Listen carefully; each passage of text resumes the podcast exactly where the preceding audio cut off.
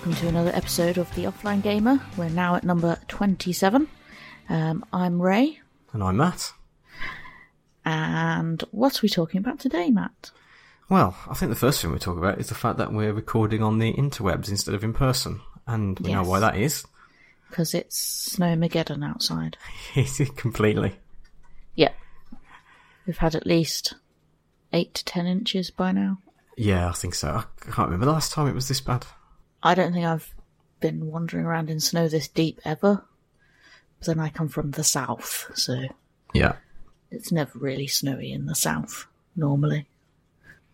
I think, uh, I'm just thinking of any good snow themed games we could be playing. Race to the North Pole? That's the only one Oh, that yeah. springs to mind. Oh, there's another one with polar bears. I can't remember what it's called off the top of my head. Oh, oh, and hey, that's my fish. That's uh, set in, uh, like icebergs, isn't it? Yeah, it's got loads of penguins and stuff. Oh no, what's that one that I've got where the polar bear chases you Oh, around? um, is it ice? No. No, Ice Cool is not that one, but that's a good one as well. yeah, Thin Ice, that's the one you've got, isn't it? yeah, that's it. So apart from the weather, what else is in the news this month, Ray? Well, um, Kickstarter have changed the layout. Yeah. Not entirely convinced. No, they've updated all the apps as well to Yeah. um, reflect the new layout. It's now black and white, and the logo is black and white, and it's a bit boring. Actually, the, the well, the icon's black and white, but the logo is green, and they've changed it on iOS to this horrible green colour as well. Ugh. Oh, they've changed it on Android to be the horrible, boring grey one. It used to be the green one, and now it's like a really boring grey, dark, charcoaly thing. Um, I'm not entirely convinced because now it. I mean, I guess they're trying to make it look more business-like, but it does not appeal. Yeah, I think. I mean, they're trying to, I guess, make some of the projects more discoverable because Yeah, there's a lot more on the front page than there used to be. Yeah, But I don't know. I just, I- I'm just an old curmudgeon who doesn't like change. Yeah, I don't like the top bar changing. Like Explore and Start a Project have moved from one side to the other, which, Oh, se- right, okay. which seems like me just being picky. But I keep going up to the top right, going, I want to click on Explore, but it's over there now. I'm just being a grump.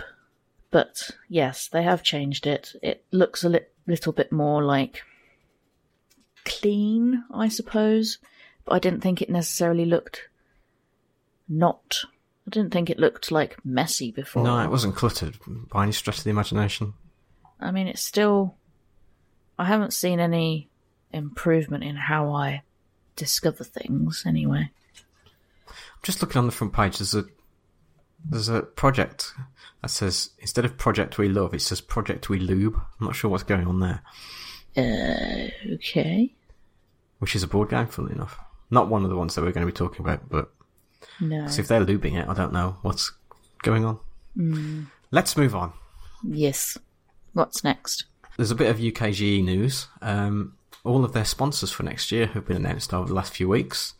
So, they've got three major sponsors. If you go to the website, you can see who they are because they're in the big logos at the top of the page.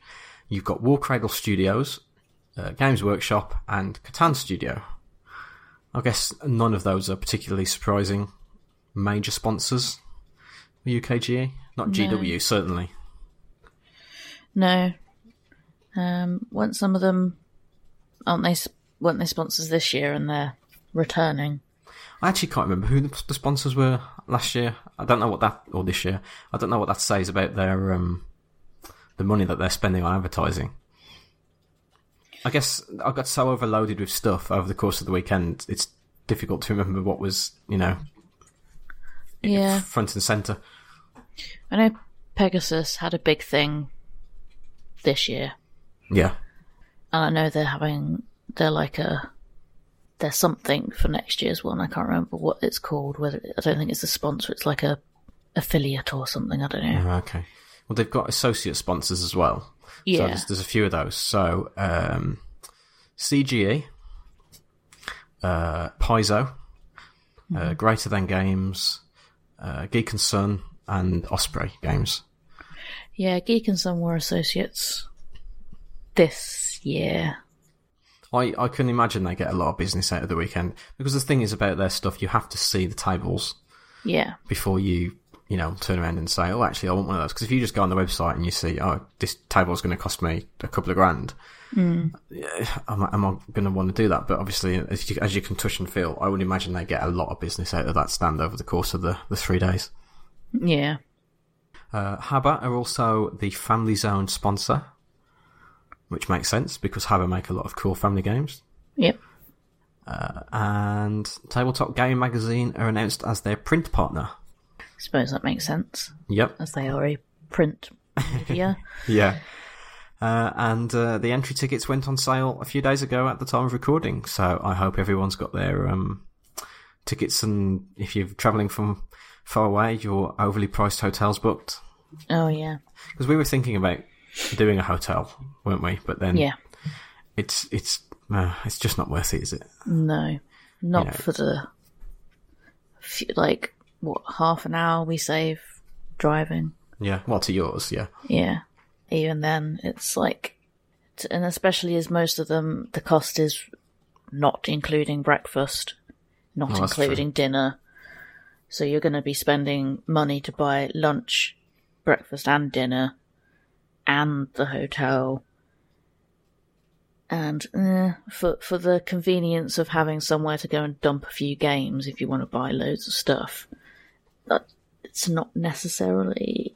I wouldn't say it was worth it for us anyway. Yeah, we didn't take we didn't really use that um, like drop off thing they had last year. No, I don't know if they're returning. I haven't seen anything to say they're coming back next year. I don't know. I hope the um the nice the nice food is uh closer to the action this year though. Well, no, Yeah, well, year. I'm just looking at the um, thing on the website. It's got Hull 1, blah, blah, blah, blah, Hull 2, blah, blah, blah, Hilton Hotel, Food Festival. So See it's going to be a trek all the way over there again. yeah, which is a shame. It is, but I guess the NEC people are very picky about what they will allow on their actual grounds because obviously it's in the Yeah. it's in it's on the hotel car park, so I guess it's not bound by the same restrictions. I suppose so. Although, definitely not going to the um, NEC's own ones that were out by the lake again. No, Because no. they were overpriced and terrible. Yeah, we had that. Did we have fish and chips? Didn't we? And it was really expensive. Yeah, I think I I can't remember what I I had definitely had chips, but they were like sort of midway between chips and fries. They weren't like chip shop chips that you would expect to be served with fish.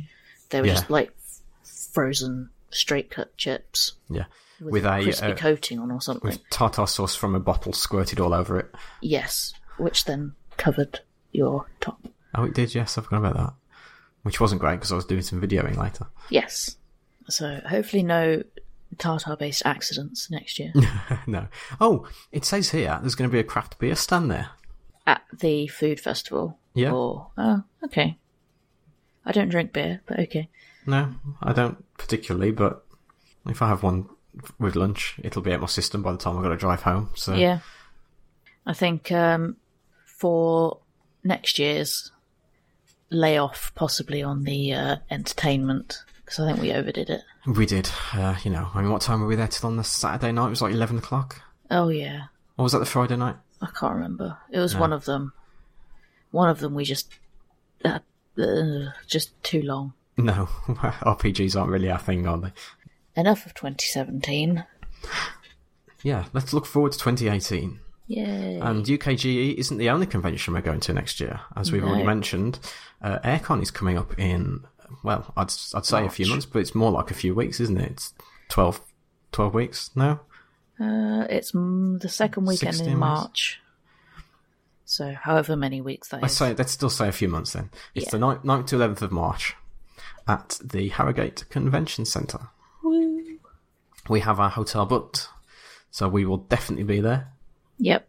and uh, you'll see us along with a few other people. So we've got a list of guests here who are going to be there. So let's go through that because um, some of them we've mentioned before, some of them we haven't. So uh, they've got Rodney Smith from Watch It Played on YouTube.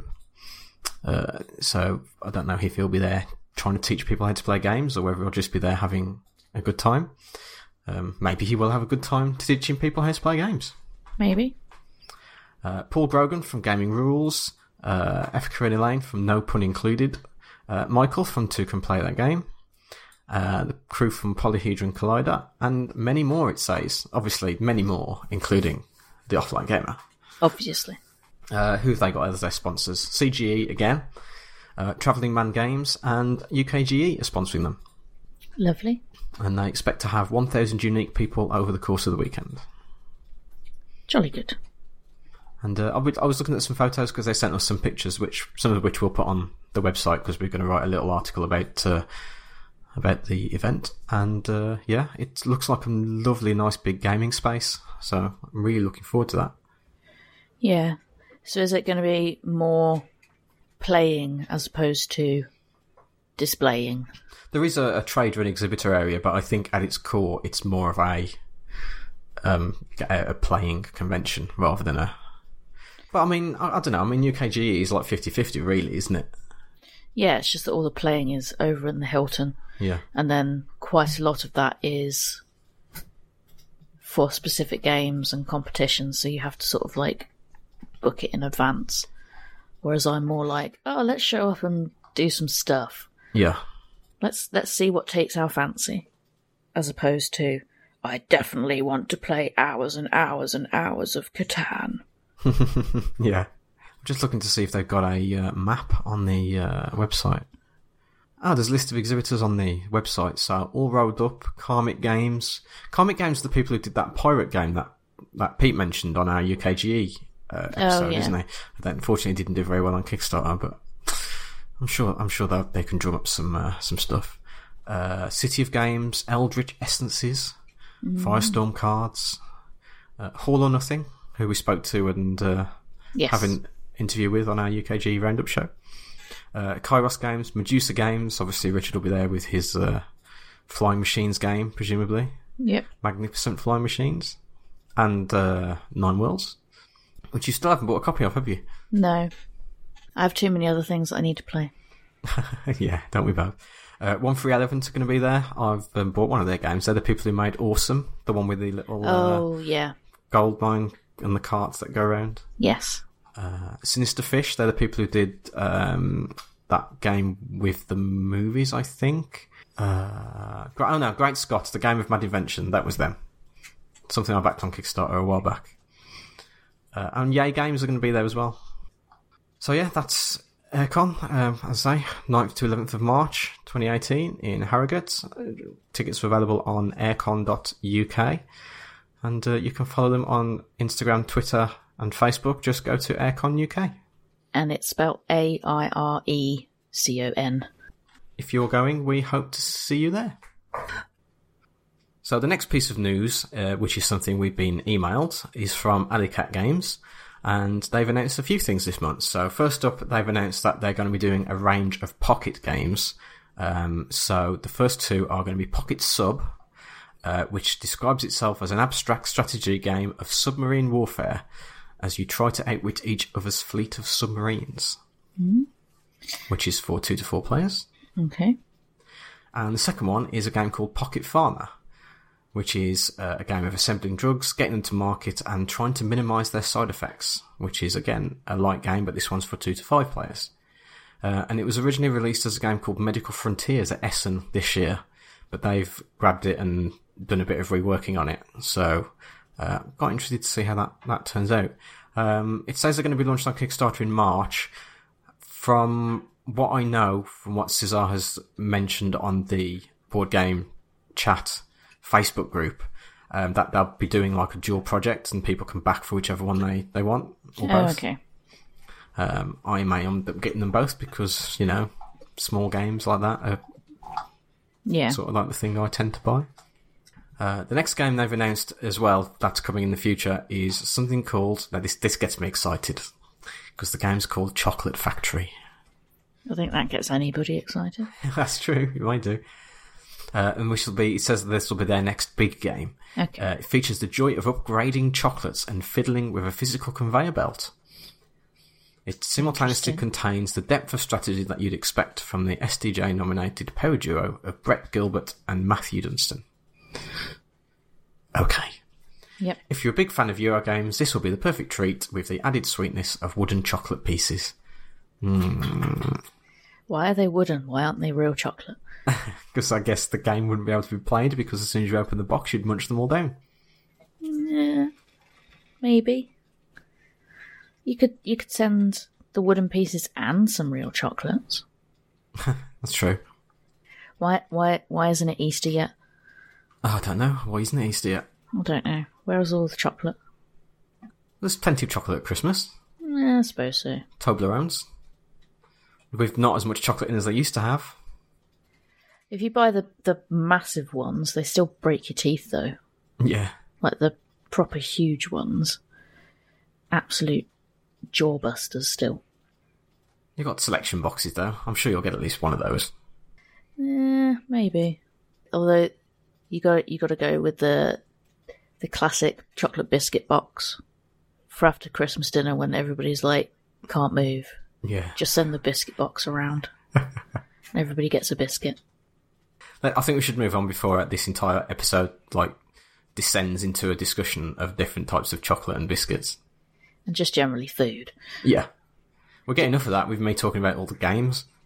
Well, I did. I did when I saw um, the notes. I did wonder whether Pocket Sub was a game about making Oh, sandwiches. sandwiches.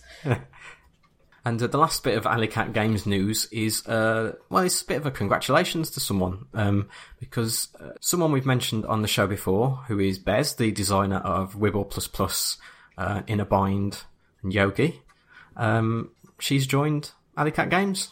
So, congratulations, Bez, and uh, I hope that gives you the framework and the uh, infrastructure to uh, design a few more games and get them to market. Yay! Yeah. So, yeah, no pressure, but we expect great things. yeah. So that's all the news for this month. Coming up later in the show, we've got an interview with Simon, the proprietor of Meeple Mayhem, the uh, board game cafe that opened a few months ago in Birmingham. Um, but before then, we'll go on to our usual section of what we've been playing and buying since the last episode. So I don't think we've been buying a lot, have we?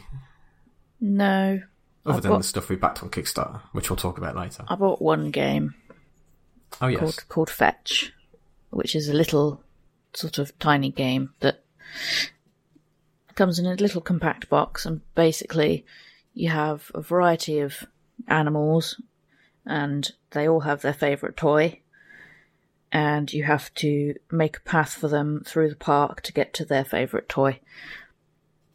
And everybody else is trying to get theirs, and, and they can mess with the path, so you end up going the wrong way, and all this sort of thing. Um, and I just got it because it was in the sale on Chaos Cards, and it was like something really little, like six pounds or something. I thought, oh, that looks cute. It's got a really derpy like pug on the front and an, a really angry looking cat. I thought, ah, that looks fun. That's a good f- filler game.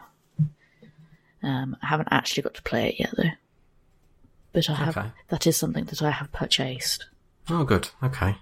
Uh, well, I haven't bought anything, so apart from Christmas presents, um, and I've got a couple of board games to give away as Christmas presents, but I can't say what they are because I know the people involved may or may not be listening. So yes, we'll discuss that after the new year. Um, so what have I been playing? Well, my Pandemic Legacy game has continued. Uh, having lost the first three games, we then won two in a row. Yay! So we so we lost early and late January. We lost early February. Then we won late February and won early March. Right. So next up we're on April. Okay. I think. Or have I played April? And lost that? Do you know what? I can't actually remember now. So, how many games are there in the 12 month? There's so you you get two attempts at each month. Oh, So if you win every single one, then you'll do it in twelve games. okay. But if you lose, then you get to replay the month again. Oh, so Oh, okay. early is the first game of the month, and late is the second game of the month. Okay, fair enough. And you can't tell us anything about it because it's got spoilers. No, but we are opening lots of little boxes and getting lots of cool things, Okay. and unlocking all the new characters and stuff that you don't have in normal pandemic. I might once it, once it's finished, I might do a, a roundup, um, but obviously it'll have to be spoiled. In fact, I might do it as a separate episode after we've finished and just say, look, if you are ever going to play Pandemic Legacy, do not listen to this show. Just skip it and go to the next one. Yeah. So next up are a few games we played together Yes. because we had our board games night in Meeple Mayhem. And the first game we played, uh, which was me, you, and our friend Gareth, who's a previous guest on the podcast, Yep. we played Pandemic Reign of Cthulhu. Now, actually, I've got to get this right. Is it Cthulhu or is it Cthulhu? Because we get told off for saying it wrong. I believe um, we've had this discussion before, and the conclusion is the whole point of it is that you're not supposed to be pre- able to pronounce it if you're being pedantic. Well, I've just googled it. So Wikipedia has it printed as K hyphen T H O O hyphen Lu. So Wikipedia says Cthulhu. But there are letters that Lovecraft wrote which say Cthulhu. However, the board game Call of Cthulhu specifically references pronouncing it Cthulhu. However, I say Cthulhu. The role-playing game Call of Cthulhu has used the pronunciations Cl- or Tluhlu. Okay, thanks Wikipedia. That clears everything up. I, I believe there's a letter somewhere that Lovecraft wrote, and it's neither. Okay. And the point is that because it is of the language of the old gods, that no human has the physiology to be able to pronounce it correctly. So, in that sense, yes, we are pronouncing it wrong, but we're supposed to pronounce it wrong. Yeah. So there you go. Yeah, he said that the first syllable pronounced gutturally and very thickly. Okay. It's like or something like that. okay. Some some Dutch people might be able to pronounce it better. They have some very guttural noises in their language. So yes, we played Pandemic Reign of that word. Reign of the old god. Yeah. And uh, we didn't win, did we?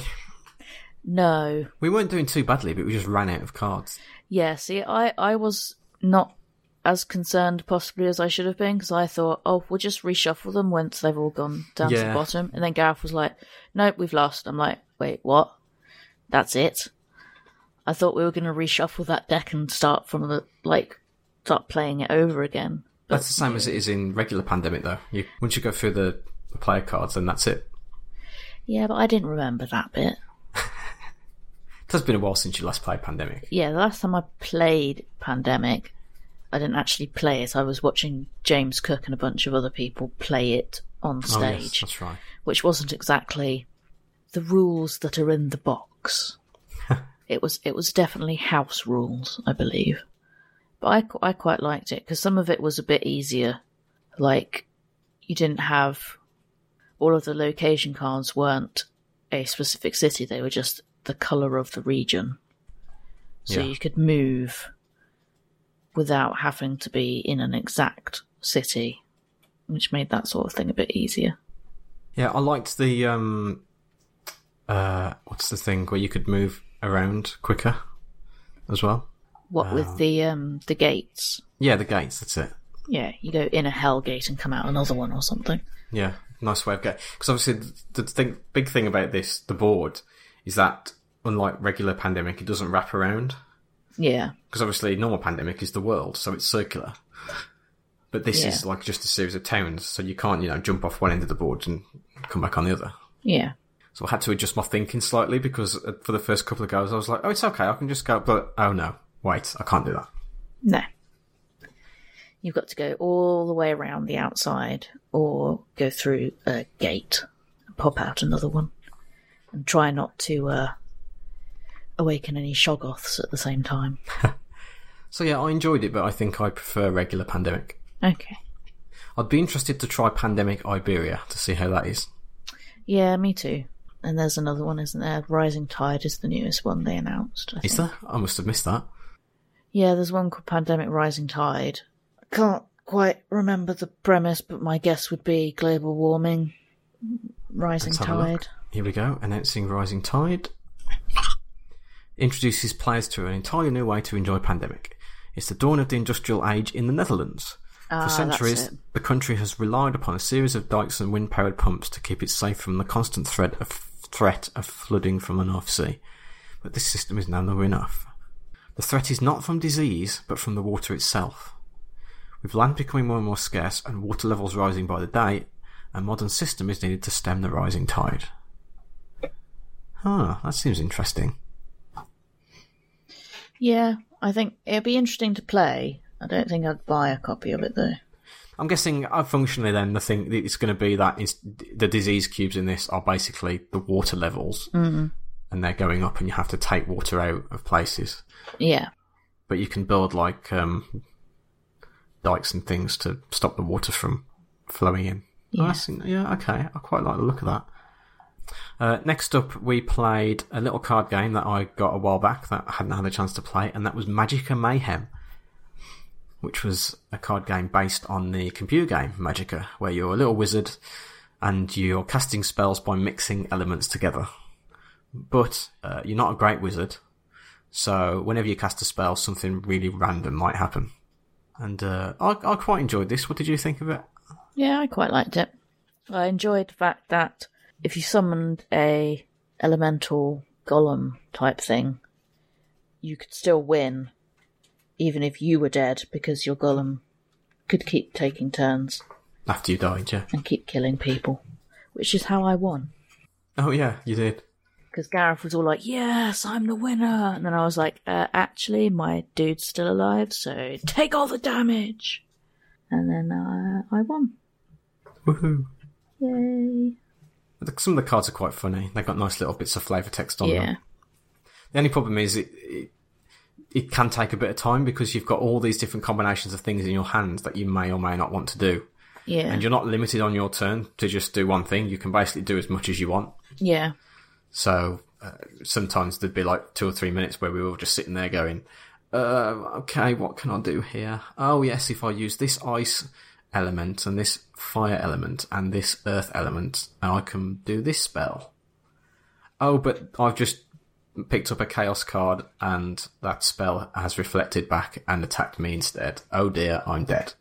yeah, Which is a bit. I mean, the randomness is very fluxy. I think. yeah, I think Fluxx is probably the, the standard for randomness in games, and I think this potentially could be a bit too much for some people. Maybe. But I think it was in, enjoyable, nonetheless. Yeah, I thought it was quite fun. It wasn't that. It wasn't too complicated. I didn't think. No, no, I don't think it was complicated. I think it's just there's so much stuff you can do. Yeah, But anyway, as I say, it was good. So uh, next up, we played a game that we both have, but th- this was your copy, wasn't it? yes, And it was Tiny Epic Quest. Finally, we got it to the table. yep. And it was a lot quicker than I expected. Yeah, it was. Um, I see. I did horrendously in this, but it took me a bit of time to get my head around the various things that you could and couldn't do. But I think we were all sort of in the same boat for the first couple of rounds. Yeah, But you've effectively got the map, which is randomly laid out at the start of the game, yeah, and then with your little meeples, you can move them to various places and do things like uh, exploring caves to get treasures, yeah, uh, or fighting goblins. yep. Learning uh, spells. Learning spells, yeah. We didn't play with the expansion. We only played the base game Yeah, because I think if we'd have thrown the expansion into the mix as well, we would have been a bit yeah, a bit bit too much for us to take in first time. Mushroom glow- groves. What were the mushrooms for? Oh yeah, they did like one-time effects, so you could have like, if you're fighting a goblin, instantly kill it, or if you're on a dungeon, instantly go to the second Oh, that's right. Yeah. thingy, second stage. that sort of thing. So yeah, it's good fun. I think now that we know what we're doing, two or three more games of that, and we'll all be very competitive. Yeah. I think I, I, as I say, I didn't really get it. I think you two clicked on it a lot quicker than, than I did, so I didn't quite get what I was supposed to be doing. So, and I got like what single digit points at the end of the game, whereas you both got like twenty or thirty points or something. I think that's it in the realm of board games then. So um, we've got a few electronic things. Um, I'll go first. I've played a lot more PUBG, unsurprisingly. They've put a lot of updates over the last few weeks in preparation for version 1. So they've completely redesigned the interface. Um, they've made a lot of changes to the weapon and the combat, lots of bug fixes and optimizations. Most importantly, though, they've they've released their second map, which is on test as we speak, uh, but will be going off tomorrow. Uh, may come on again the week after. But this one is a, desert map. So the first one was obviously just set on like an island, but this one's a, a big desert. Same thing. The plane goes over the middle and everyone jumps out. But um, this has been built from scratch to be a lot better optimized, and I get a lot better frames per second on this than I did on the original map. Okay. And uh, yeah, it's a lot more fun. There's a lot more um, places to like hide and and uh, also the vaulting as well. Being able to jump over like crates and things makes a massive difference tactically to the game because you don't have to like run all the way around to different places anymore. And you can even jump through windows. Um, obviously, you break the glass when you do. Um, I'm surprised it doesn't hurt you actually. I've just re- realised that when you jump through a window that's got glass in it, you just go straight through without any kind of damage. I'd have thought it would at least knock your health down a little bit. Maybe it will when it's like proper Yeah, maybe. map Maybe release. But yeah, so um, that's PUBG. I won't talk too much about it because it's a fully online game and I've discussed it quite extensively, like last month or the month before. Yeah. Um, the other game I've been playing, I've been playing a bit more of the Hitman um, series, the episodic one that Yeah. uh, they released over the last 12 months. Uh, I'm, I've done a couple more missions of that. Uh, really getting into it. I like the fact that it's very open ended. So there's a lot of different things you can do. I mean, the game does. If when you go into a level, you can look and you can see like these. The game calls them opportunities, but it will just give you like a picture of it and then the name to like give you a hint of what to do. And then as you're wandering around the map, you might encounter two people who are just talking, and then something will happen and it'll say, "Oh, this opportunity has been updated." And based on what the people have said, the game will say to you, "Ah, if you go here and do this, this might be a good way to kill someone." Yeah, So okay. the one I've just done is a guy who's a, a leader of a band, and uh, he's recording his new album. And you've got to you've got to obviously assassinate him. So you're walking around, and then you hear these two guys talk about, "Oh yeah, that microphone the guy's ordered has, has arrived. Why has he ordered that microphone? It's really dodgy. Yeah, yeah. When they made them back in the 60s, they had to stop producing them because there was a massive risk of electric shock. And then the game goes, bing. And you look at it and it goes, ah, if you get the microphone and rig it in a certain way, you can electrocute him to death. And you're like, oh, okay, great, I'll do that. Yeah.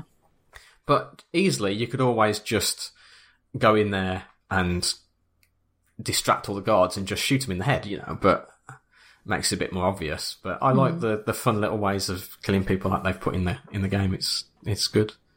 Yeah. Sounds fun. It is very fun. Jolly good. I was never a big fan of the earlier Hitman games, but this one I'm I'm really enjoying. Yeah. Well, I have had a little bit of play on wi- something that was a Kickstarter game, uh, which is Divinity Original Sin 2, which actually properly released about two months ago now, and I completely missed it because I had had it installed from Alpha and just forgot about it. And as we have discussed before, I never actually read half the emails that I get sent from Kickstarter because there's too many. Um, so it released, and I haven't played it since it released, so I thought I'd start again. Um, I've only had like a little, about an hour or so playing it. Um, I still have absolutely no idea what I'm doing. Um, but uh, it's a lot less buggy than when I last played it. Obviously, I last played it when it was in alpha, and it seems to be doing very well on general release as well. Uh, so, I mean, other than that, I've been playing a lot of Hearthstone because the expansion came out, Woohoo! but Hearthstone is online, so we cannot discuss it. Ah, well, yes, you say that, but there is the the new single player mode, which I think we can talk about. Yes, we know about the single. I mean, you do have to be online in the same way that you have to be online to go and play Diablo single player. Yeah. Um, but there is a new single player mode on Hearthstone called Dungeon Runs, in which you get given a deck, which is very small to start with, and you defeat dungeon bosses. And as you defeat them, you get treasures, and you get to build your deck bigger and bigger. And that you have to defeat eight eight bosses. I think you get something at the end if you defeat eight bosses. But having not defeated eight bosses myself, uh, I couldn't tell you.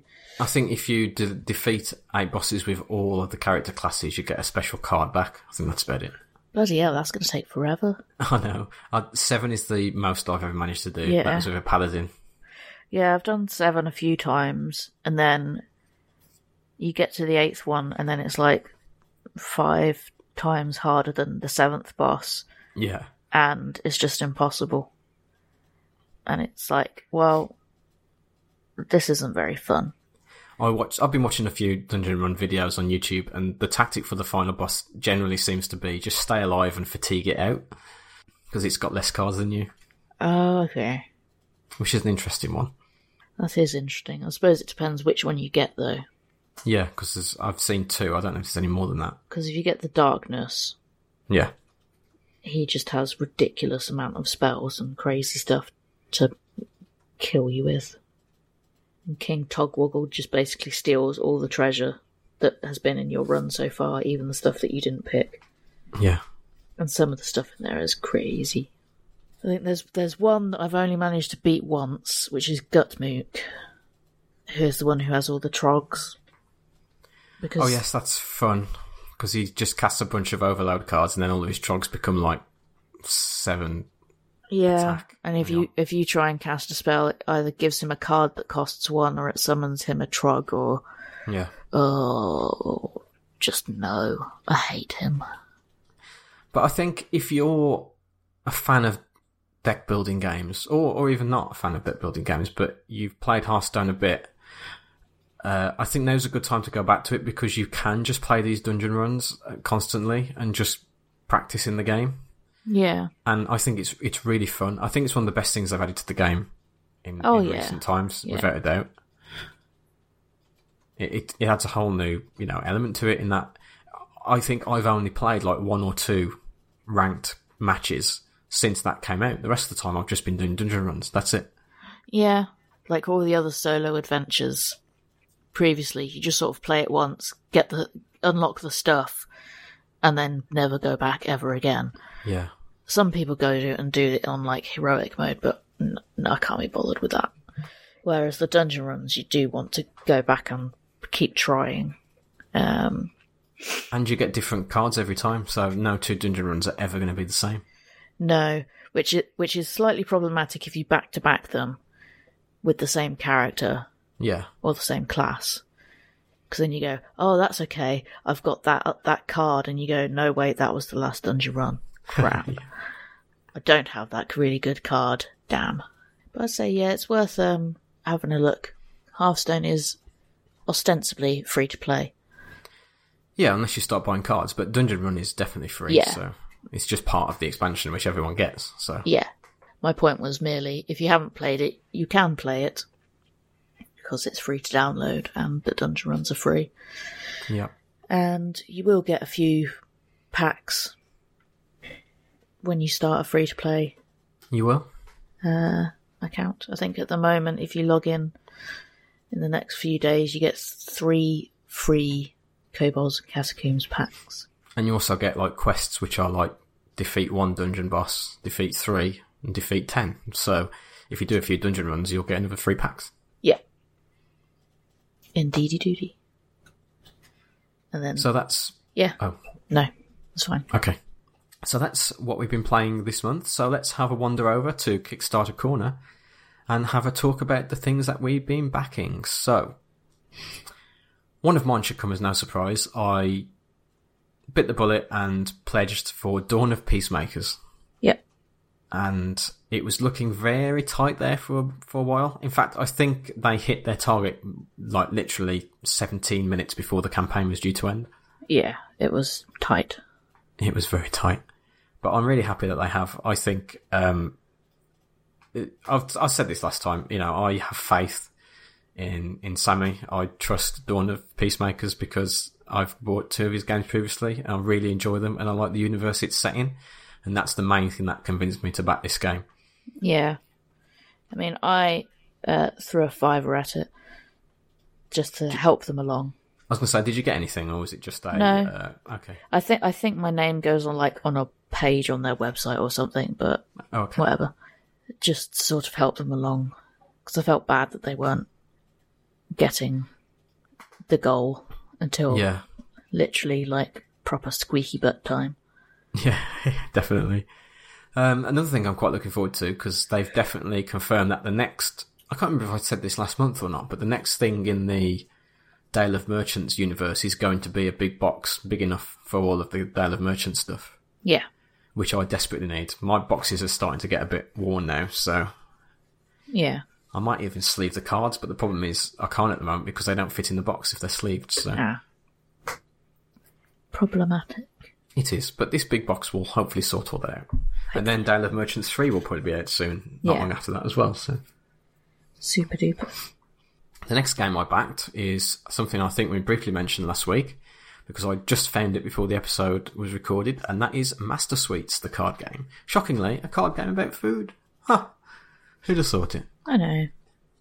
So this is a um, nice, quick, easy to learn card game, but I like the fact that it's got lots of different modes in the box.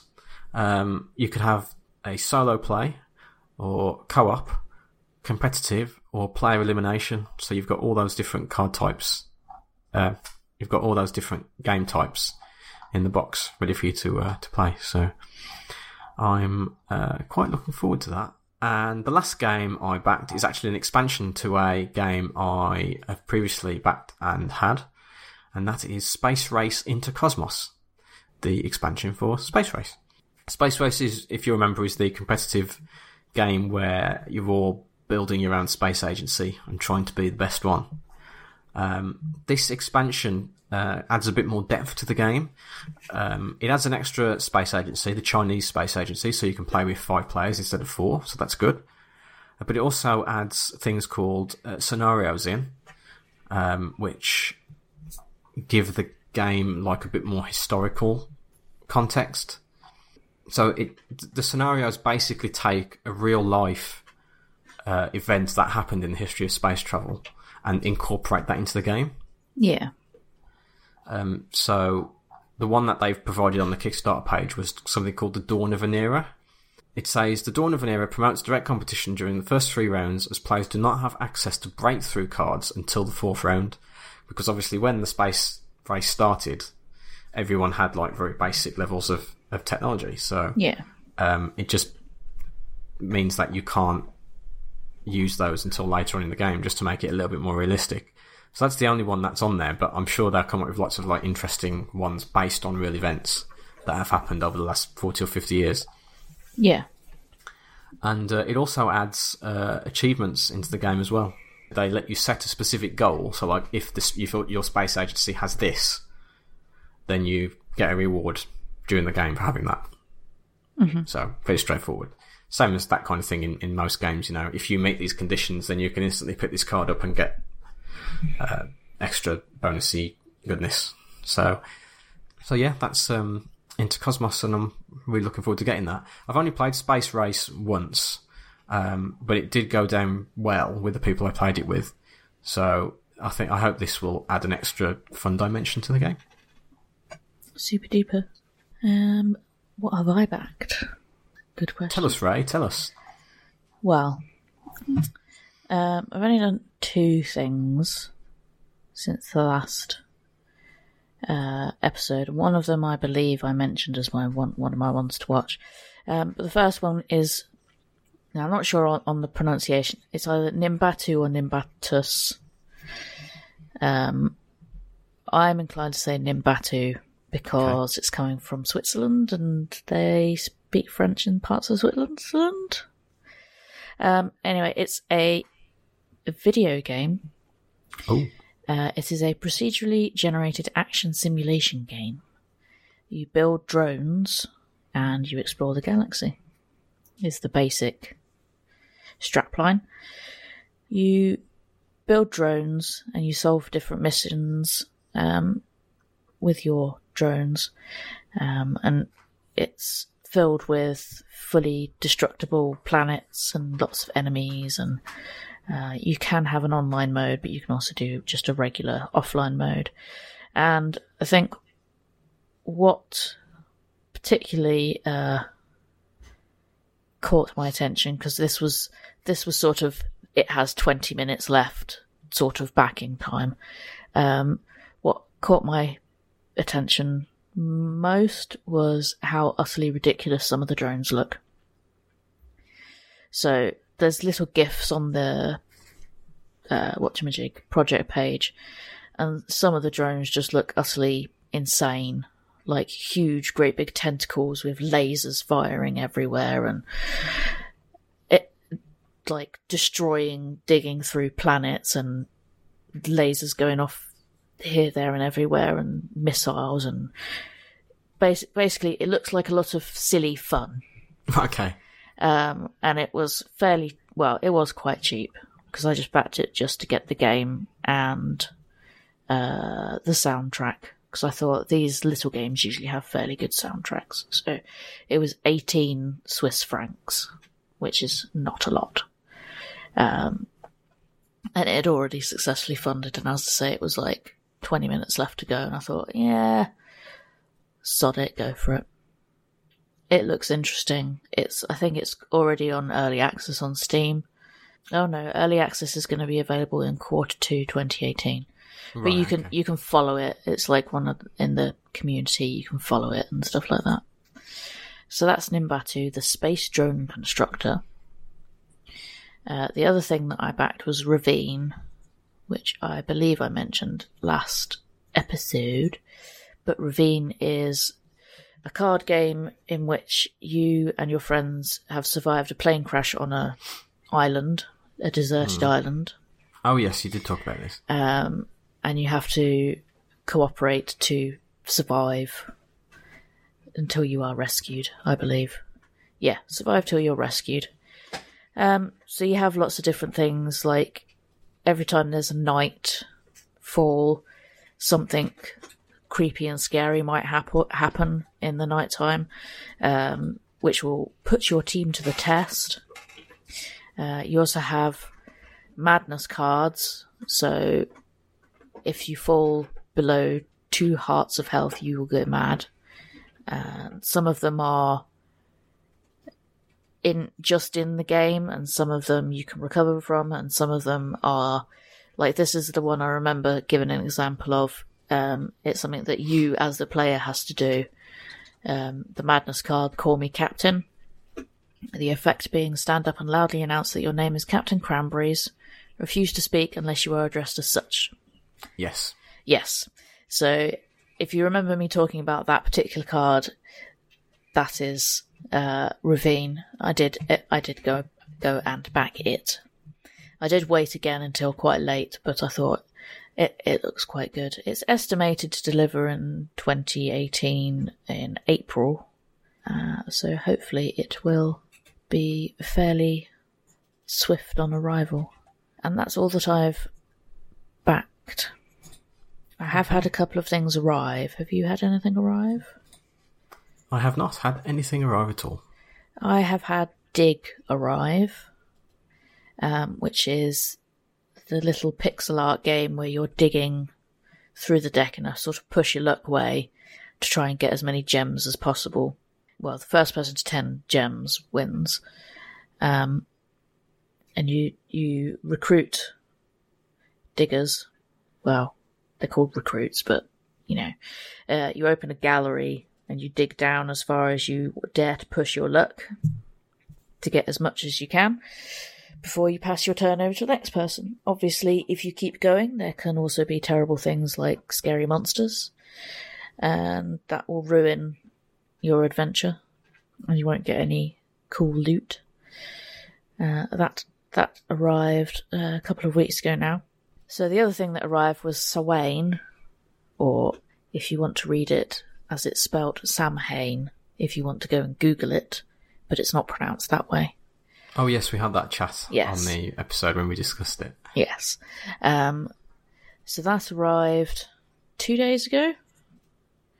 A little bit, a little bit later than actual Samhain. It would have been cool if it arrived close to actual Samhain, but never mind. And this is the game where you are Celtic clans. I imagine somewhere up in Scotland, and the Romans are advancing. And on the night of the celebration of Samhain, all of the clans have gathered together to decide who will be the leader of the resistance to fight the Romans. And it came with lots and lots and lots and lots and lots of little meeples.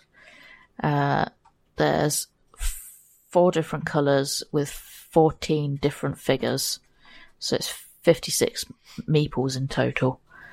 Uh, and they look quite fun.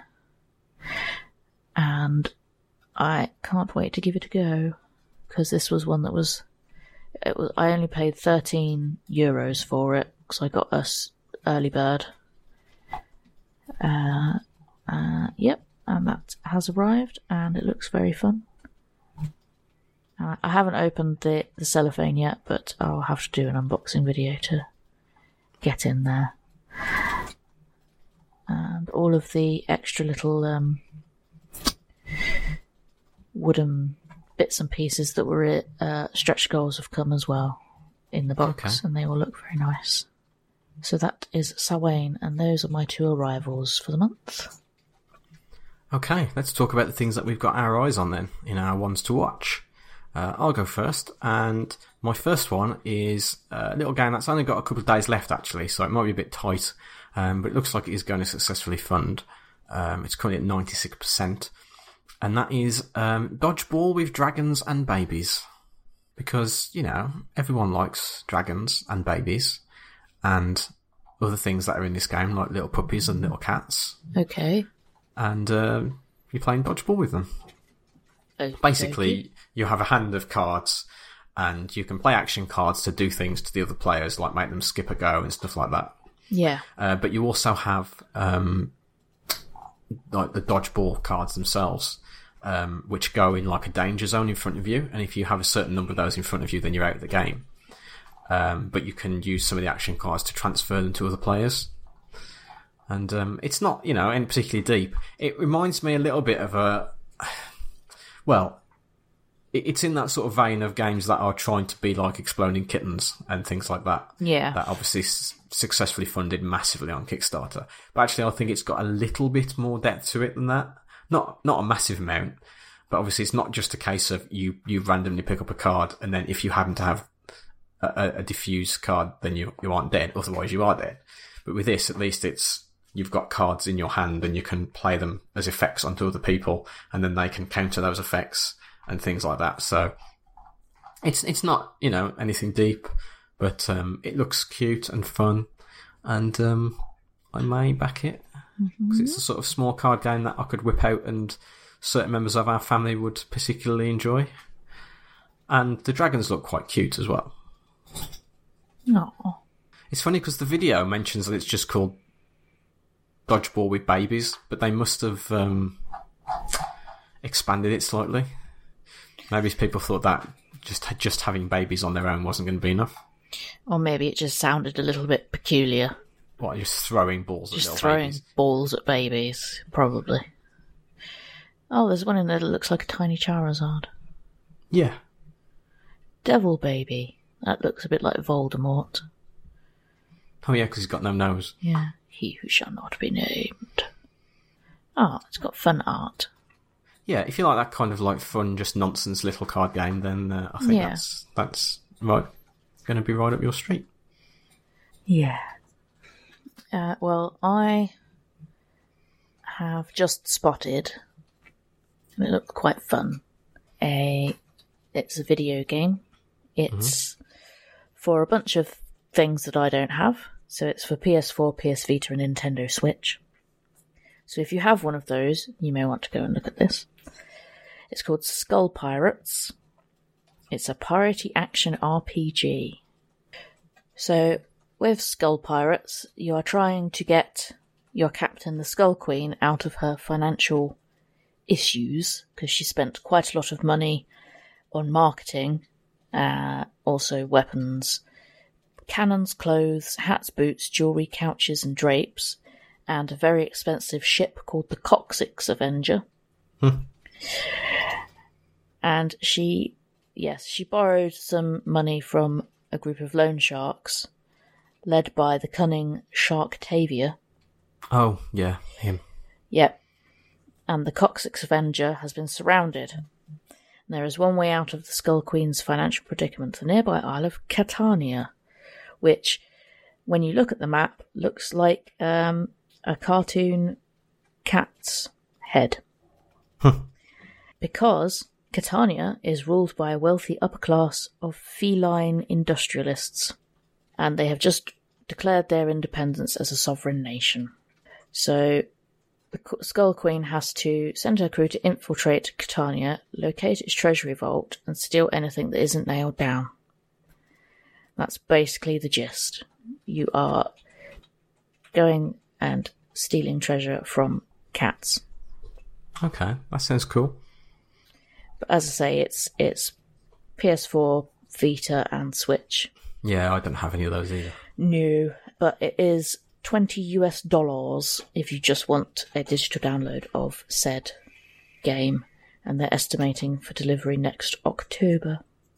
Okay. So if that takes your fancy, it's called Skull Pirates, and it's, it is on Kickstarter now, and if until the end of the end of December, till Sunday the thirty first, at five Just- five p.m. UTC, whatever that is.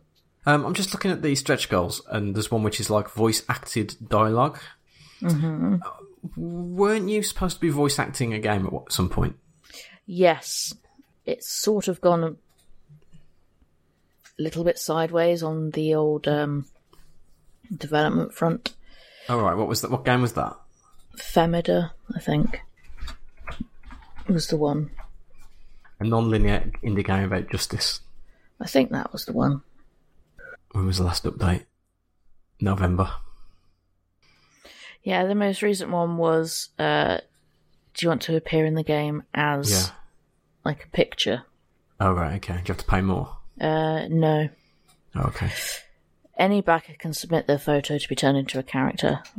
Um, however, it did involve dressing up in business attire, shoulders and face, serious neutral expression. Oh right. So you can be like on a name badge or something. Yeah, and I was a bit like, nah, can't be asked.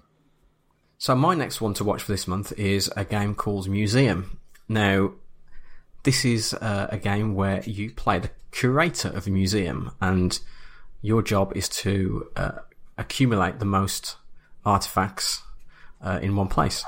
And I guess the objective of the game is to be the person who's got the best museum.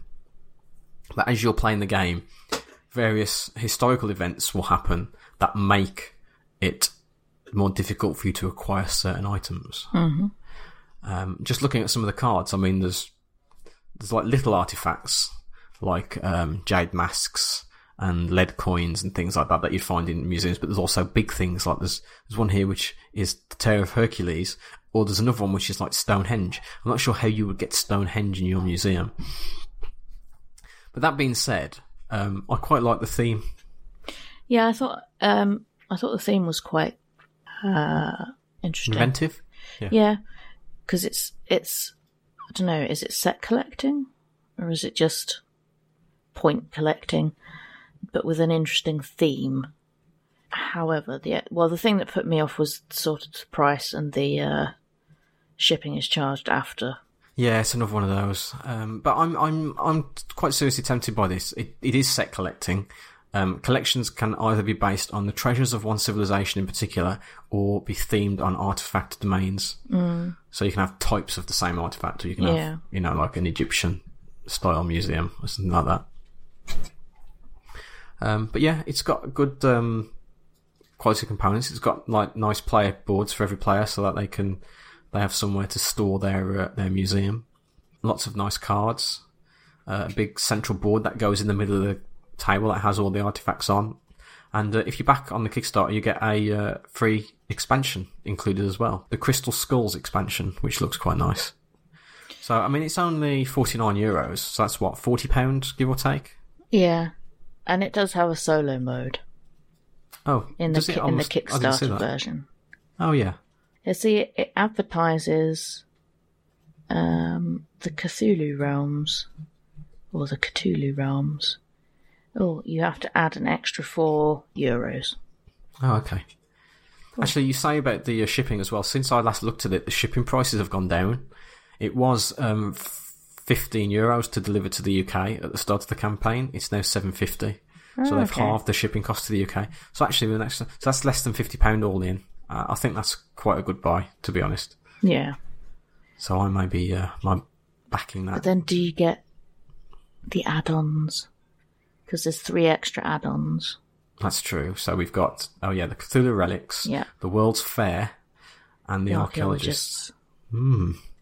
But the ar- the archaeologists and the World's Fair seem to be a bit bigger because they have different boards, events, personal and character cards, and whereas the Cthulhu one just has extra objects, an extra event.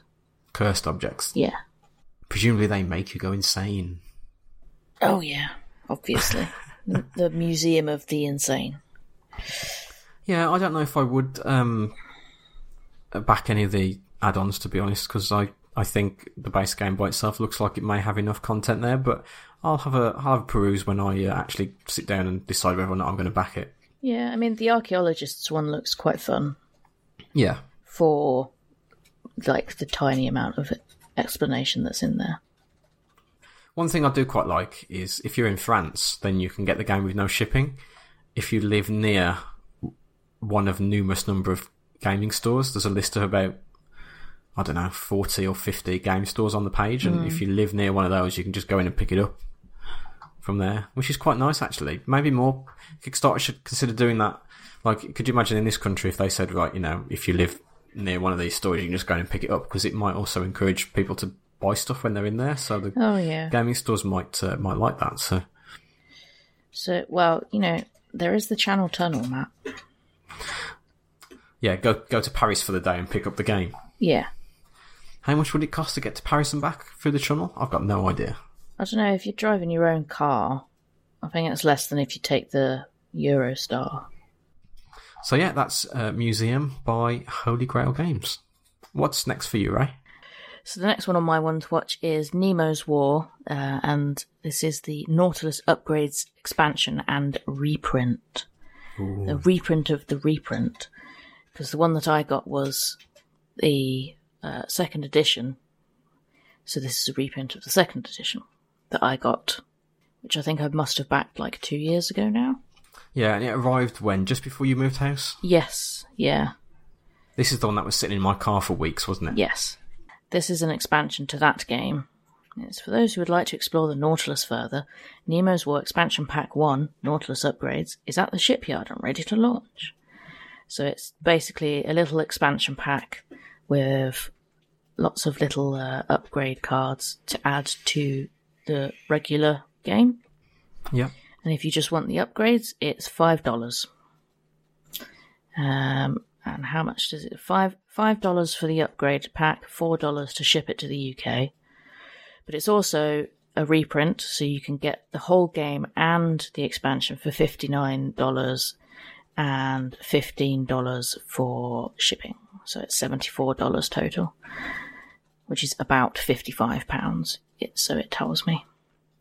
Yeah, we still haven't played the original, have we? No, I still haven't popped all the cardboard out because it's it's such a large game that I expect it would take a while to uh, get one's head around it. However, as it is a single player game, I am tempted maybe to play it on uh, if we get snowed in for any more days. Yes, that's not a bad idea. Yeah. So that's uh, one to watch. So if you liked the look of it on our unboxing video or when we've talked about it in the past, it is currently doing a reprint up until 22nd of December. So not this Friday, next Friday. So my next game is unusual for me because I normally don't talk about computer games on on this thing. I think the only one I've ever mentioned before was that um, one where you played a little man going through the traffic signs. But Oh, yeah. um, this is a game called Destination Primus Vita. Actually, I don't know if you'd say Primus or Primus. I would say Primus. Primus? Okay, Primus Vita then. Which is a first person science fiction episodic puzzle game. But what I like about this game is the fact that it's a, a, a nice, got a nice narrative to it from what I've seen of the, the videos on the Kickstarter page. And during the course of the game, there are actually six characters, and in each episode, you'll play a different character, and you'll see how they interact with each other and their relationships as they're on board this. Um, I don't know if it's a starship or a space station. Uh, it's a ship, and um, the ship's AI has created a simulation that everyone's living in. And then, so in each episode, you'll be exploring in there, finding clues, uh, collecting items, and, and solving puzzles. And um, I just saw the video, and I thought, actually, you know what? That looks like the kind of game I could just sit back, relax, and play on my own for a couple of hours uh, of an evening, and uh, just get engrossed in it. Yeah, and it looks like it comes with um, a comic book issue for each episode as well. Oh yeah, Now, there seems to be a lot of uh, possible variations of how much you can back. So you can oh, there are a lot of you different. can uh, you can just get episode one. You can get episode one and comic book one. You could get episode one and two issues of the comic book. You could get episodes one, two, and three. There doesn't seem to be one. Is there one that gives you all six? Uh, I think it's uh, the 45 Canadian dollar one because it says you get volume one, which I presume is the game, uh, the full episodes of the game, and then you also get the comic books, the art book, and the digital soundtrack as well. Ah, I see. So that says it's about twenty six pound, which for a full game like that is not, you know, it's a lot cheaper than buying a lot of things. For example, I mean, just throwing it out there, Star Wars Battlefront Two, for example. Mm-hmm. You know, and when they're massively expensive add-ons and DLCs and microtransactions and things like that, and uh, you'd probably get a lot more fun out of something like this than you would with that. So, uh, so yeah, Destination Primus Vita. Uh, my last one to watch, I'm not entirely sure of the merits to gaming that this may offer. However, it's called Cats Are Scientists. What attracted you to this game, Ray? Um, it's got cats. Okay. To be fair, I am at this stage now just playing up to the cat thing. Because most of these cat things, I never actually back any of them. No one. I just I just bring them up because why not? I mean, there hasn't been a lot this month that I've actually thought looked good enough to be one to watch. Um, so I'll just throw this one in here. Can I can I just say before you talk about the game, have you seen the name of the creator? Um, no, let me scroll up. QB. Oh, I see. It's not you, is it? no, it's just Q and a B. I know. So with this game, it's kind of a dexterity silly game. I'm guessing it will probably be good as a party or probably with kids and stuff. Um, the idea of the game is to collect six or more science points to be deemed the greatest science cat of all time. Uh, you must conduct your experiment by knocking cards off of the table using scientific method, which basically just appears to be using your elbows. Some some of them have got nose written on them as well. Scientific, oh yes, scientific method knows. Uh, so you have to knock stuff off with whatever your particular scientific method is, Okay. um, and then do whatever the card says once you have successfully knocked it off the table. Uh, that's pretty much it. Okay. Some of the puns on the cards are a bit stretchy, aren't they? Are they? So they're they all of the characters. You know, you've got. Um, Ah, yeah, I mean, some of them okay. I can go with like Isaac Newton. I like that. yeah. Persephone. Persephone. Cleopatra. But then Neil Pourstrong, Yeah. Dr. Frank Cat Stein. Santa Paws, though. Yeah, is Santa Paws known for his scientific prowess? Uh, he gets around all the children in one night. Oh, that's true. That's magic, not science. Are you sure? Science, what my parents science, told me. science is only magic to when you don't understand it. Oh yes, as as numerous Star Trek episodes have told us over the years. Yes, and probably lots of other stuff because I don't remember it coming from. I don't remember hearing it there, but you know. There's also Pormus Edison, which completely confused me because I just sat here for a minute going, "What was Edison's first name?" Thomas. Yeah, so Pormus Edison didn't quite click, but the other ones are all right. So my last one to watch is another one of those uh, games similar to Dodgeball with dragons and babies. That is obviously trying to be a bit more out there and random party game type thing, and that's Kill the Unicorns. I mean, why you'd want to kill the unicorns, I don't know, because they're lovely things, but uh, it's apparently a blind bidding and collection card game. The only reason I'm mentioning this is because I've got a friend who's absolutely obsessed with unicorns. She would probably appreciate this. In fact, I've got her something unicorn related for Christmas, thinking about it. So, um, if ever I see anything funny that's got unicorns in, then um, it, I send her a picture of it, and she's like, "Oh my god, I need it." Just looking at the there's a, there's there's something called a piggy corn in this game, which is basically a pig with a unicorn horn, I and see. you can even get a plush one, Aw, a plush piggy corn. aw, that's cute. So yeah, um, it's it's not anything special. I don't think it just looks funny. I you know, if you like that kind of thing, um, I'm sure there are a lot of people out there who will look at that and go, "Oh, not another one of those types of games." But you know what? There's obviously a market for them because they're getting enough money. Um, this is a French game. It's unusual because most of the other ones come from America, but um, it's well past its funding goal. You know, they wanted seven and a half thousand pounds, and they've got 110,000. So. 4,000 people have obviously liked the look of this game enough to uh, to back it, so I think that makes it worthy of mention. Obviously, you can't always say something's good just because it's popular, but you never know. I I know at least one person who would like this, so Yep. And if you if you want the legendary box with the piggy corn plushie, it's only sixty five dollars. no, that's not too bad. I mean, the plushie probably costs quite a lot because they're not making a massive amount of them. So No. Yeah. The legendary version's got a glow in the dark box. That's what makes it so special. Oh yeah. They have also a list of board game cafes where you can go and pick it up free of charge, and there are two in the UK. Oh yeah, Draughts in London and the Library Pot in Richmond. Yep. I've never heard of the Library Pot. Draughts I've heard of because it's in London. It's quite popular. But uh, where's Richmond?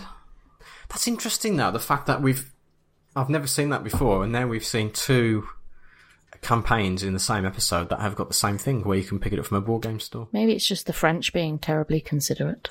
Maybe they are, but there aren't as many French ones. There's only like seven or eight French ones on this one, and the rest are all dotted around.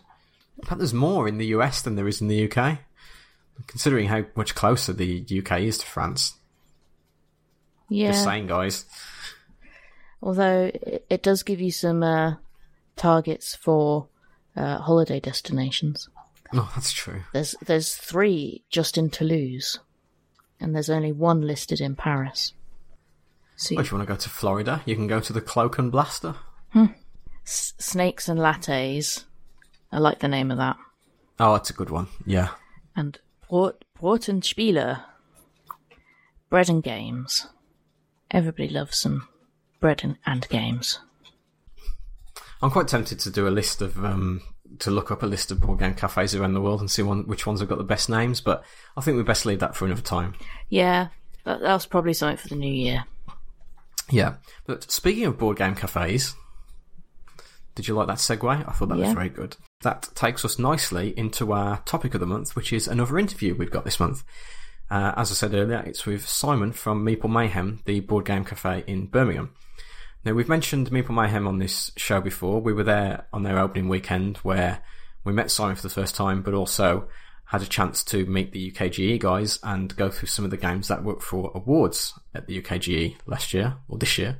And Simon was good enough uh, a couple of weeks ago to give us a bit of his time to have a chat with us about uh, the cafe and how he got to where he is today. So that interview's coming up now, and we'll see you on the other side.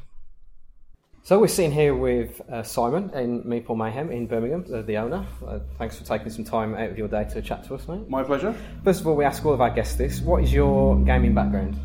Well, I um, wargaming, wargaming for my sins. Uh, I started when I was about eleven, and I fell down the uh, toy soldier rabbit hole, um, thanks to GW. And yeah, that's to even to this day, that still sort of was my. I'm still playing it. I'm really enjoying it. Um, then it, I, I got into board games quite late. You know, I played um, all the classics like Monopoly and Cluedo with your family. You know, and all the the terror and the stress And the arguments? and the arguments, and was like, board gaming is rubbish. Who would ever play this? And then I must have been sort of my um, mid twenties, and I, someone brought Twilight Imperium in, third edition, which is a very big game. Yeah, it's not something- It's that- I not your first. not- Not, that's you not a gateway game, is it? no, it's not a gateway game at all. Um, but being sort of like hard, sort of like properly into my war games, I love the challenge, um, and it just sort of opened me up into this world of possibility. Um, and from there, really, I just played as mean as I could, and you know, visited lots of conventions and played lots of games, and just got to, you know, exposed to this whole different world, and that I've just yeah fallen in love with. Cool. So that brings us on to why you decided to open a board game cafe uh, in the middle of Birmingham. So, Oh man, well I think um, I was lucky enough to um, do quite a lot of travelling with my one of my old jobs. Um, and I got to see a lot of board game cafes and gaming stores in America, and I'd be you know I've- been a member of lots of gaming stores in the UK. Yeah. uh, but they tend to be war gaming rather than board gaming stores. And I just sort of saw the possibility, and um, I, I just really enjoyed the concept. You know, it was it's more relaxed, um, it's open, it's friendly, it's welcoming to everyone. That's kind of the idea, the dream. And you've got this huge collection of board games that anyone can go and play. And you, as a customer, haven't got to invest in them. Yeah. You know, you can come down and just play from this library for, for a small fee. I thought, you know, what, that sounds like a great idea. And so I, I came back to the UK, did a bit of investigation, and saw they're beginning to appear Yeah. in a couple of cities. Um, I thought, you know what, let's have a go. Why not? What's the worst that can happen? and then, and then a year later, I found myself running my own store. uh, why this area in particular? Because you're not uh, you're not originally from around here, right? No, no, no, I'm not. Um, it's really just a combination of finding somewhere that's got a decent size. Because I wanted somewhere where you could get sort of ten good-sized tables in. Yeah. And obviously, if you're going for you know in the very centre of any city, you're going to either struggle to find the space or you're going to be charged Yeah. appropriately, you know, um, in the city rents for it. So yeah, it's always a balance. You know, finding a location that's big enough to do what you want at a rent that means that it's viable. Yeah. So a lot of places in the UK, especially over the last twelve months, there've been a lot of Kickstarters popping up for board game cafes. Was that a route you ever thought of going, or did you just say, No, no, I'm not going to? no, I decided not to do Kickstarter. I mean, I've actually been part of a Kickstarter for uh, another business. It was arguably a very successful one. But for me, for a Kickstarter to really be sort of successful, you've got to have a customer base to begin with. Um, it, you're very, it's very tough to launch Kickstarter where you're, no one knows who you are. And that's not to say it can't be done, and it has been done before. But for me, you a, a Kickstarter is best when the, com- when the company has been around for a while. People know who you are, your customers, people who you can say, "Hey, I've got this great idea, and I'd love you guys to help me with that vision." Yeah. And uh, so for me, coming to a city that I hadn't been to before, you know, I wasn't from, Yeah. um, it wasn't really wasn't really the right route to go down. That's fair enough. So you didn't obviously go the crowdfunding route. Did you get any help from friends, family? Yeah, I mean, you know, it was a lot of um, support, uh, be it both emotional Yeah, yeah. and physical. Um, I, you know, I, I offered to the bank. You know, um, those guys got on board.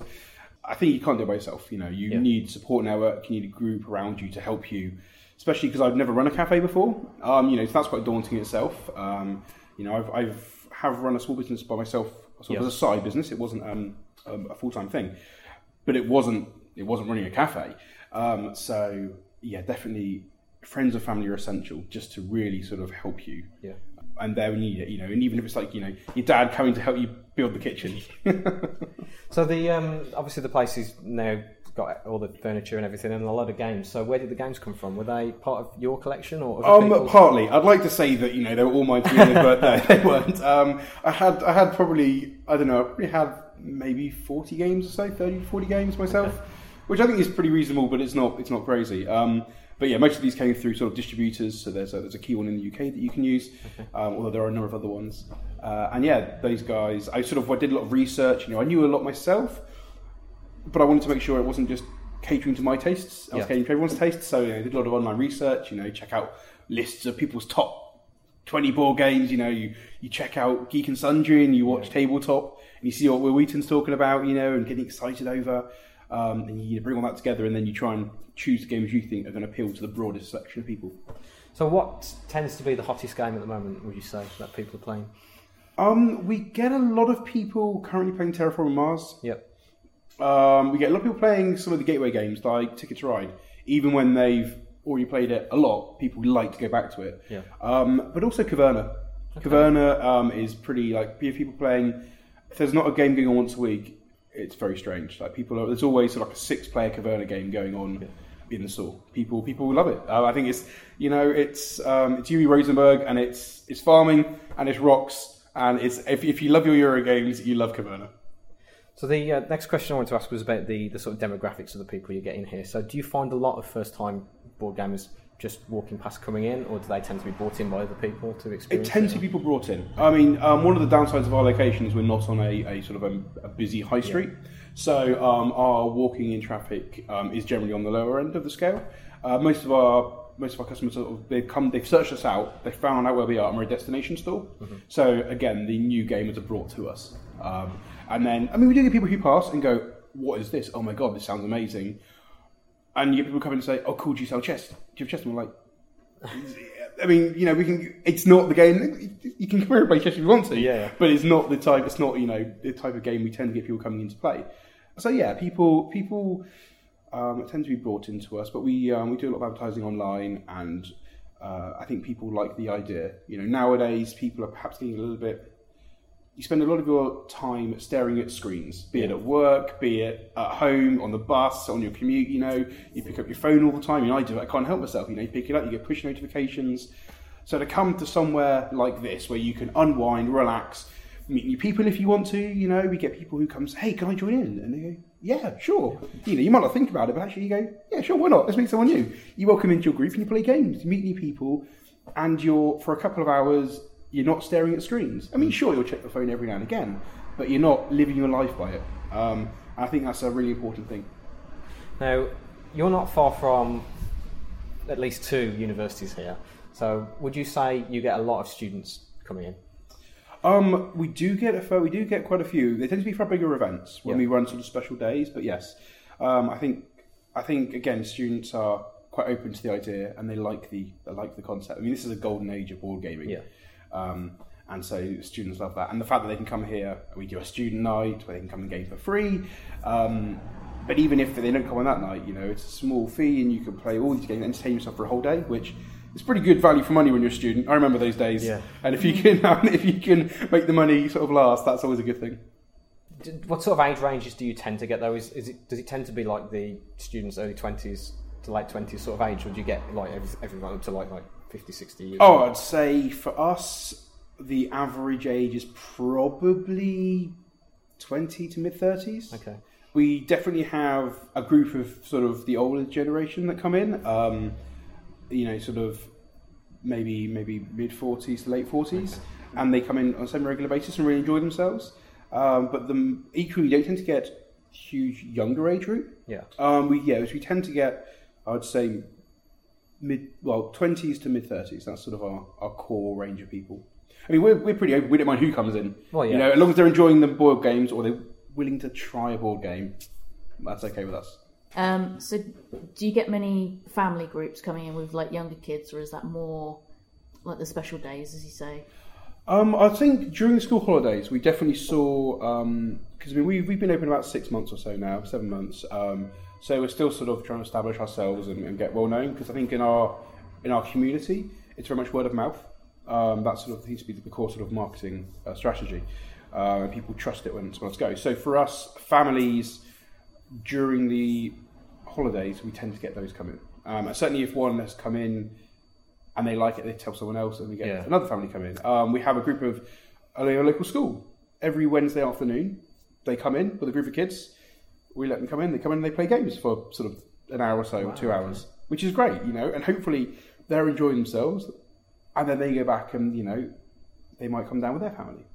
But we don't tend to see vast numbers at the moment. Um, it tends to be the sort of yeah, as I say, like the twenties to thirties, you know, professionals who are all looking for somewhere to relax and something different, and uh, you know have always enjoyed board games, but always done in small isolated groups, Yeah. and are now discovering, oh wait, there's places we can go. You know, you know, not just our cafe. You know, there are meetups and groups all in Birmingham, all around Birmingham, and in other cities. You know, the country, and it's spreading. Um, I know you're on the independent Birmingham card. Have you seen much benefit to that? Because I don't think we've seen a huge sort of um, influx of people from independent Birmingham, but it's something we're Yeah. keen to support. You know, it's always good to be part of a, a network that's there to help shout out the little guy in the smaller shops and, and the, the Yes. cafes like us. Um, we definitely see people come in and flash the cards, and we're happy to you know or see that and, and shows that that it's working. Um, but you know, we don't sort of see you know streams of people coming in on a on a daily basis flashing the cards now. So you um, you mentioned it a few minutes ago, and Kickstarter is quite a big thing on our podcast because we spend a lot of time talking about how much money we're spending on it. But um, you mentioned that you've been involved in a, a Yes. Kickstarter project previously. Um, is, was that in the board games space, or was that? Uh, no, it was in the adjacent one. It was actually in the wargaming. Okay. So before I before I um, ran Meeple Mayhem, I worked for a company called Hawk Wargames. Um, so they're a miniatures company.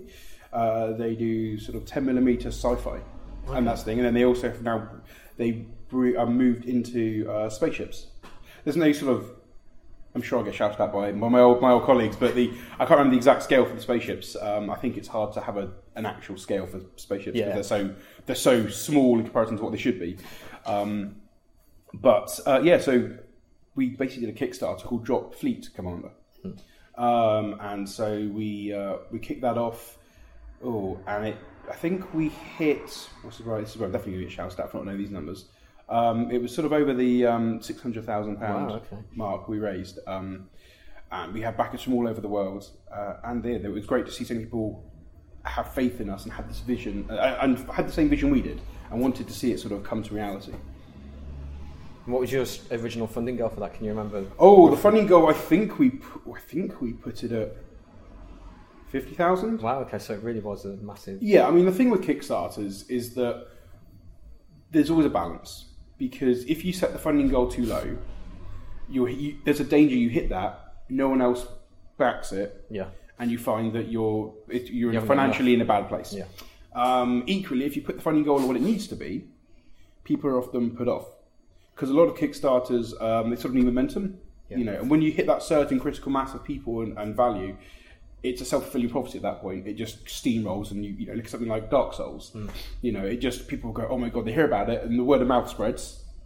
And suddenly everyone's backing it, and it just goes bonkers. Yeah. Um, and that sort of happened to us on a, on a, on a lesser scale. Um, but I remember on the first day I was in Canada at a convention and everyone else was in the office.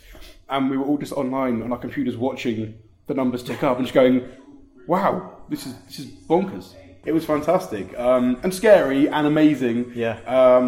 And you know, you get all that emotions. And of course, then once you once, once the, the month or however long you've chosen it's over for the, for the, um, funding period, you know, suddenly you come crashing down to reality and you realise that actually you've got to You've you've, got got to now this. deliver Yeah. all this, um, and you hope you've you've got your your figures right because of course with a Kickstarter everything is you've had to make assumptions, you've had to make educated guesses on what the actual costs are going to be Yeah. because again you don't know how many you're going to have to produce of an item and economies of scale comes into it and Yeah.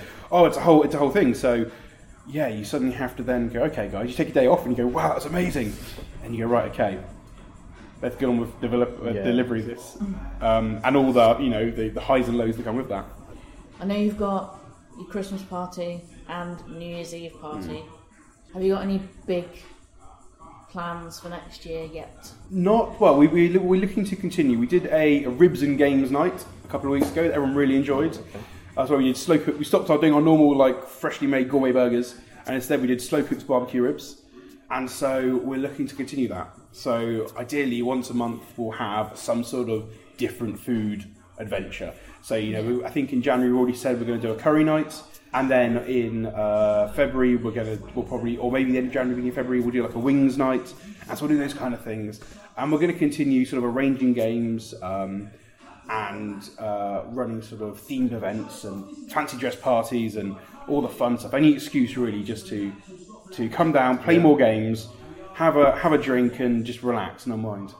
Cool. So, if our listeners want to find out more information about the CAF, where would they? Where should they go? Hit us up on Facebook. Um, if you Facebook and search Meeple Mayhem UK, it will track us down. Cool. Well, thanks again for speaking to us, mate, and My we pleasure. wish you all the best for the next 12 months and beyond. Thanks very much. Good to speak to you guys.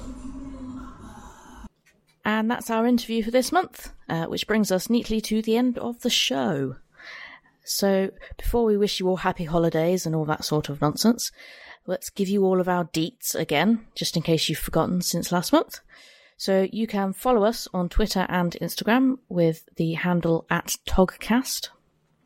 Or you can search Facebook for the Offline Gamer, or just go to facebook.com forward slash Togcast. We're also available on iTunes. You can search for us using the Offline Gamer. Uh, please go and give us a like, leave us a review. Uh, you can visit our website, www.offlinegamer.co.uk, for all of our back episodes, videos, articles. Everything we've ever written and done is pretty much on that website. And finally, you can also email us, um, and the address is offlinegamerpodcast at gmail.com. Or, of course, there is a contact form on our website. So I guess with that, it's goodbye for another month and another year, Matt. Can't believe it's been that long. I know. It Doesn't feel that long. No, it doesn't. It's a good mm. job we don't do one every week, you know, because we'd be Sick of each other. sick of it. So I suppose it's a happy holidays, happy new year, and happy birthday to all you poor folk who have December birthdays just like me. Oh, but you, you know, I hope everyone gets lots of nice presents. Yeah. you know, especially board games because Yes. they're great. And please, please tell us about the board games you have received and the board games that you played at Christmas or whenever attempting to socialize with your family over the wintry period. So we'll see you in January 2018. Bye. Bye bye, everyone. Bye. Bye.